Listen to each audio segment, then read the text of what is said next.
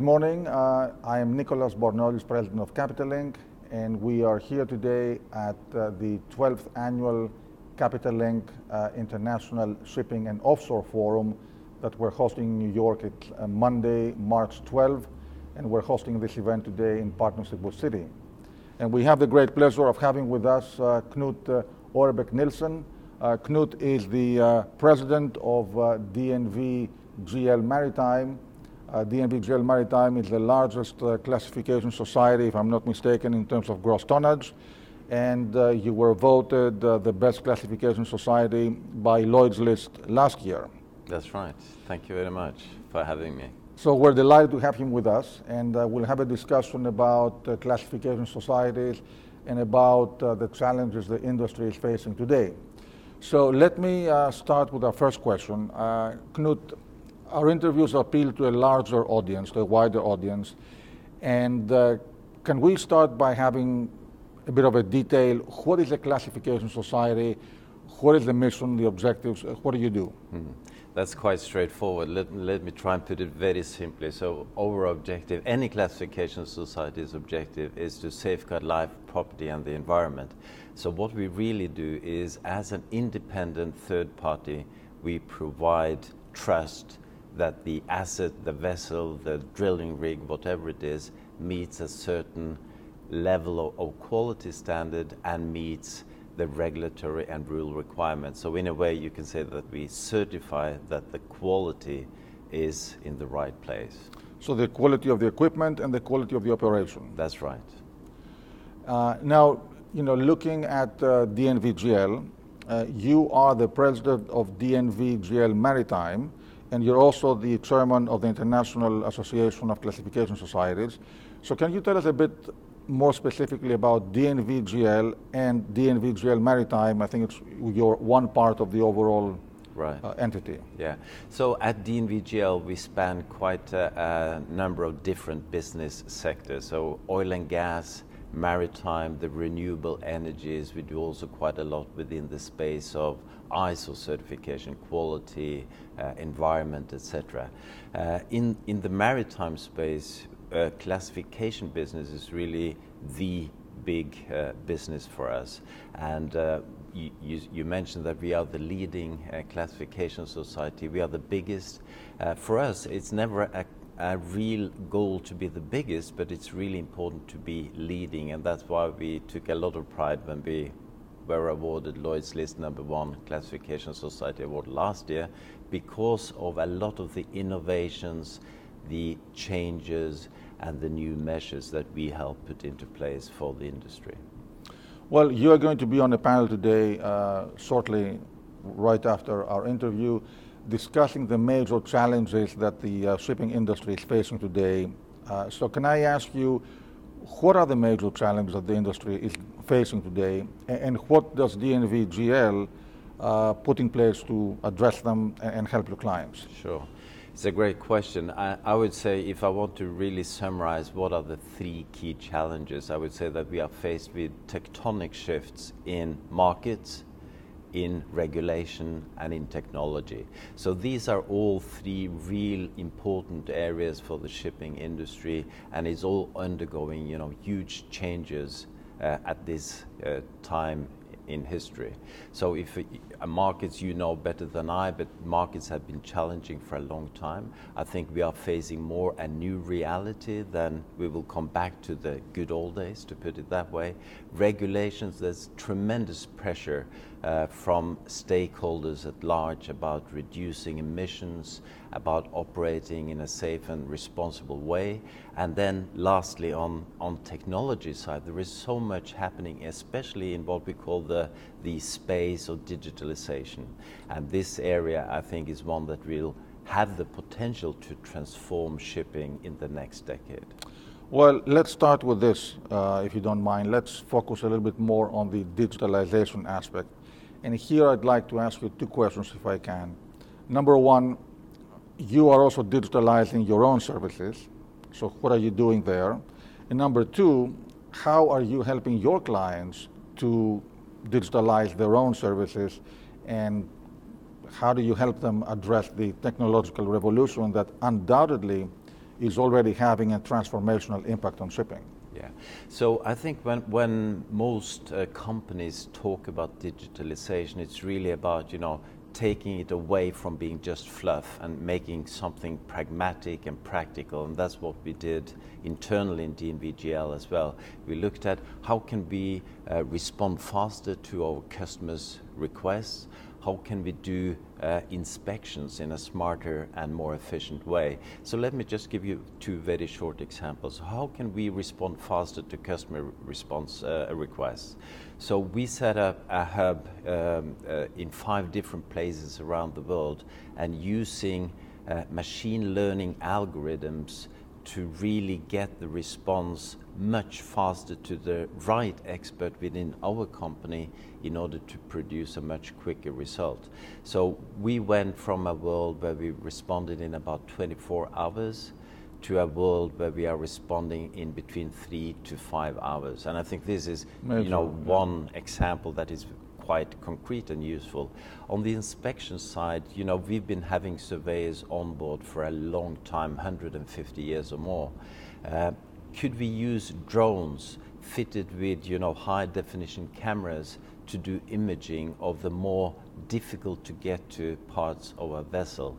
And the answer has been yes, and we've been using drones now to access difficult spaces, and we can do that in a very safe, very quick, but also in a way which does, does not damage any of the coatings due to scaffoldings that you need to put up. So I think these are just two very concrete examples how digitalization can really impact the way we, we deliver our services uh, to the uh, maritime customers.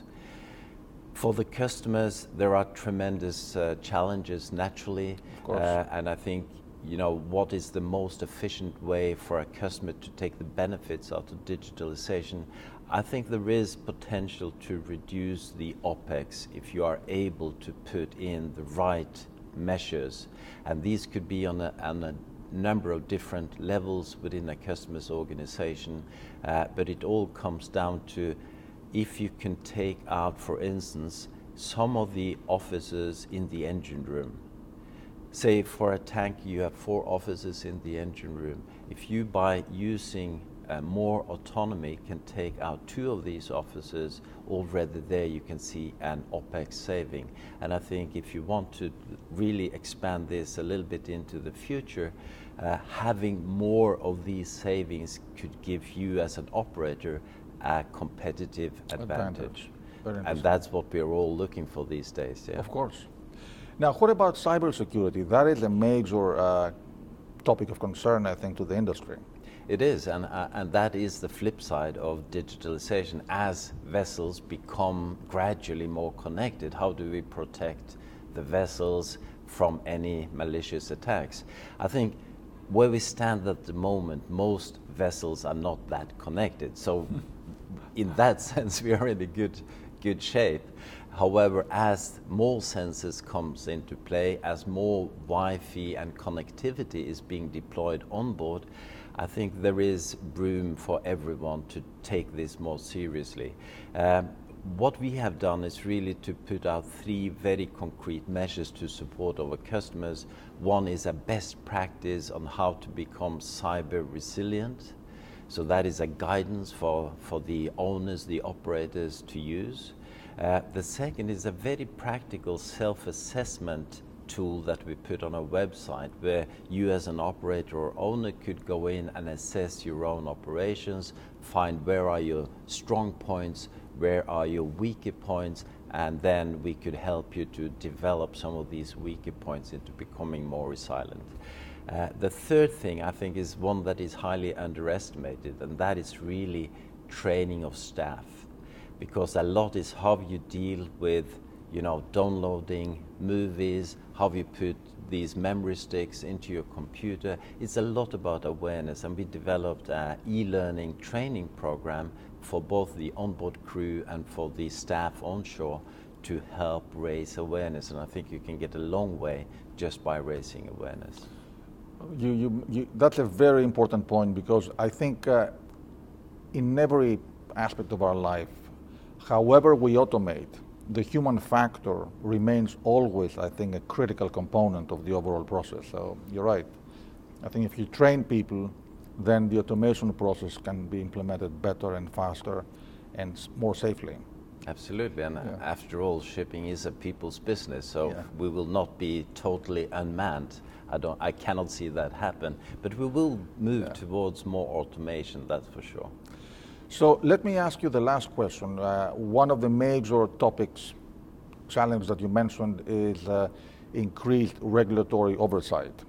And we're having now all these new regulations coming on board regarding the environmental compliance for air and water um, emissions. And uh, so, can you tell us a bit more about uh, all these changes coming to the industry, the regulations, how the industry is gearing to respond, and what do you think will be the impact of these regulations as they are implemented by the industry?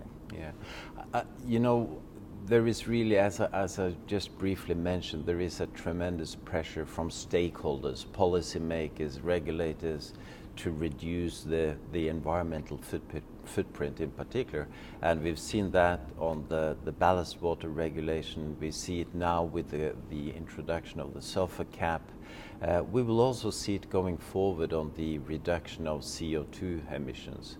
So I think the challenge is really that some of these uh, new regulations, they put many of the ship owners, operators in a difficult spot because we require them to put on board small factories to meet these regulations. And if you look at this from, say, a, a, bird's perspective, you should really think that it would be much more efficient, for instance, on the sulfur cap, if the fuels were made available at the refineries and we didn't have to put all these small factories in at every single vessel. But I think the challenge is naturally that all these regulations comes at a time where the shipping industry is not in a very good shape. Uh, so the investments are quite significant, and they come at a time where the ship owners struggle to, you know, regain their uh, expenditures. Um, I'm sorry to say, but I don't think the, the pressure will ease. So there will be more uh, pressure on on being compliant. How uh, the regulators will enforce, I think that is a question that still remains to be seen when 2020 comes around.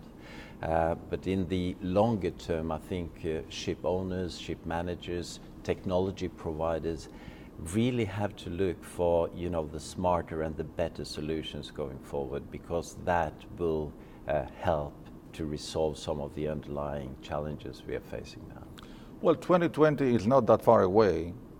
And uh, I think uh, if the regulators stick to the timetable that they have announced, uh, apparently this is going to have a transformational impact on shipping. I think uh, this topic of discussion has becoming more and more prevalent.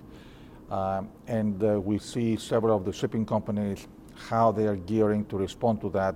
And critic- obviously, you play a critical role in the whole process. So we're delighted that uh, you were able to be with us today and share some of your thoughts. Thank you very much for having me. It was a pleasure, Nicolas. Well, thank you very much. And also, you know, our event, uh, our, our, audience is primarily an, an, investor and financier audience. And I think uh, what you're doing is very well known in the industry itself. But on the other uh, hand, uh, the capital providers need to know better exactly about all these topics because they are having a critical impact hmm. by providing capital to the industry. So thank you very much for uh, being with us today. Thank you very much. Thank it was you. a pleasure. Thank you.